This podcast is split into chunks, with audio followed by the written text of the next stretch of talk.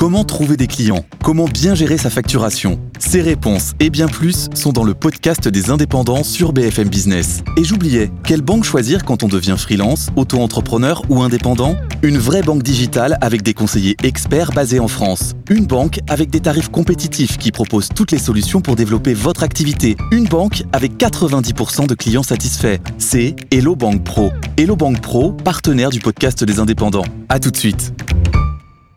Allez, on passe tout de suite à la question d'argent que je vais poser au gérant. Quel placement privilégié dans ce contexte Et peut-être que Patrice a une idée aussi. Virginie Robert.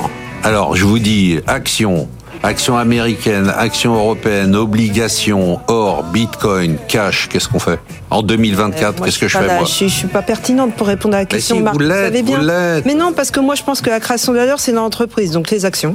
Voilà. Les actions et Toujours les actions, et quelles que soient les Les quelles que actions américaines toujours Les actions américaines toujours, absolument. Je pense que euh, on a les bons sujets euh, aux États-Unis, donc euh, il y a aussi de bonnes actions à, à privilégier en Europe Ah, euh, ou ailleurs. Oui, bien sûr. Vous ne les connaissez pas Si, quelques-unes, quelques-unes, mais elles sont moins nombreuses que, que les actions Louis américaines. de Fès, j'achète du bitcoin, du cash, de l'or, bah, des un- obligues, des un- un peu de obligues. tout, moi, voilà. Du- un super livret. Contrairement à cher Virginie, moi, je suis un peu plus optimiste sur la baisse des taux. Donc, on achète à la fois des actions et à la fois des obligations. Et aussi du cash si vous êtes très défensif parce que ça rapporte de l'argent. Pourquoi? Parce que les taux vont continuer de baisser. Les banquiers centraux ont gagné leur pari de l'inflation. Et maintenant, si les marchés devraient rebaisser ou si la croissance va, devrait trop ralentir, ben, vous avez le fameux put de la Fed. Vous les aviez du temps de Bernanke. Maintenant, ça y est, Jérôme Powell a gagné son pari contre l'inflation. Il va pouvoir se focaliser sur la croissance et l'emploi aux États-Unis. Bad news pourrait devenir good news. Et c'est pour ça que je pense clairement qu'il est en train de gagner son pari. Donc, on peut continuer d'acheter des taux parce que les taux réels doivent continuer de baisser. Donc, on achète à la fois des govies, des obligations. Non, Govis, les gens savent. Euh, l'emprunt d'État. Même s'il y a eu un énorme rallye, c'est vrai que je- à court terme, ça peut un peu remonter. Tout le monde s'était trompé en disant ça n'ira jamais sous les 4,25 ou 2,25 en Allemagne, et ça y est, on est repassé sous les 4. Donc oui, peut-être à court terme, petit profit. Voilà, pareil, il y a eu un énorme rallye de fin d'année. Attendre peut-être un peu, mais clairement, l'année 2024 sera une très bonne année et sur les marchés actions et sur les marchés obligataires. Ah, vous avez une pêche d'enfer. Je vous ai jamais vu depuis des mois en- aussi en forme là. Faut m'inviter plus souvent.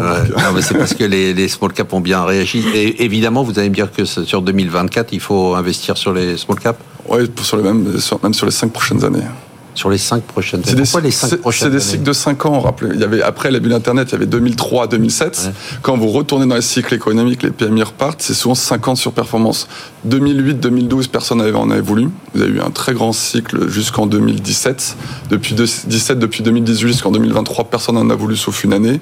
Et donc là, on peut penser qu'il y aura un nouveau cycle de surperformance. Et voilà, c'est pas que les small français, c'est aussi les small cap euh, américaines pour Virginie. Donc, euh, il y a eu une telle écart de, de différence de va enfin y avoir des, des belles introductions en bourse euh, en, en France et en Europe Parce qu'on souffre aussi de ça. hein. Alors ça, c'est Quand je vois la qualité des dossiers qui tournent en private equity et que je vois la qualité des dossiers qui rentrent en bourse, bah, parfois je me pose des questions. Alors c'est vrai que là, Bah, Il y en a eu des très bons et il y en a eu des très mauvais. Su- Surtout en Et Il y en a France. eu, il y en a pas eu beaucoup. C'est ça que je veux Il y, a, dire. il y a peu de dossiers de qualité en effet d'introduction en bourse. Il y en a quelques-uns euh, dans les pays nordiques ou en Italie. Mais même chez nous, il y en a eu quelques-uns, mais euh, Mais très peu. En France, c'est très très compliqué. La cote appauvrit tous les jours. C'est c'est vraiment assez alarmant. oui. bah alors c'est embêtant ça. C'est assez embêtant, euh, cl- clairement. Qu'est-ce qu'on dit en Suisse? Nous, on a une approche euh, d'un portefeuille plutôt équilibré, c'est-à-dire on a recomposé effectivement la, la partie obligataire, comme vous l'avez dit, et on est toujours intéressé par euh, cette évolution à moyen terme des taux d'intérêt réels, qui effectivement plus euh, la détente des taux d'intérêt directeurs. Donc le côté crédit. Sur du 5 ans, 7 ans On, on va, alors là, on a peut-être pris des profits sur la partie la plus longue, donc on va revenir sur des, des périodes intermédiaires, 3 ans, 5 ans. D'accord. Euh, de façon à pas être trop dépendant d'une certaine volatilité, puisque là, ça a été certainement beaucoup plus vite que toutes nos attentes. Donc là, côté gouvernemental, côté crédit des entreprises, s'il n'y a pas de récession aux États-Unis, je dirais les secteurs les plus risqués peuvent être toujours intéressants, parce que là, on a ce qu'on appelle des stratégies de portage qui donnent systématiquement, tant qu'il n'y a pas de récession et effectivement et de faillites trop nombreuses, eh bien, vous avez un système qui fonctionne, qui vous donne des revenus réguliers. Côté action, un peu de prudence effectivement, puisque là, on a un rallye euh, de fin d'année qui s'est mis en place. Structurellement, ce que l'on aime bien, c'est de toute façon la technologie. Alors, on va regarder plutôt des secteurs comme le secteur du cloud le secteur du software.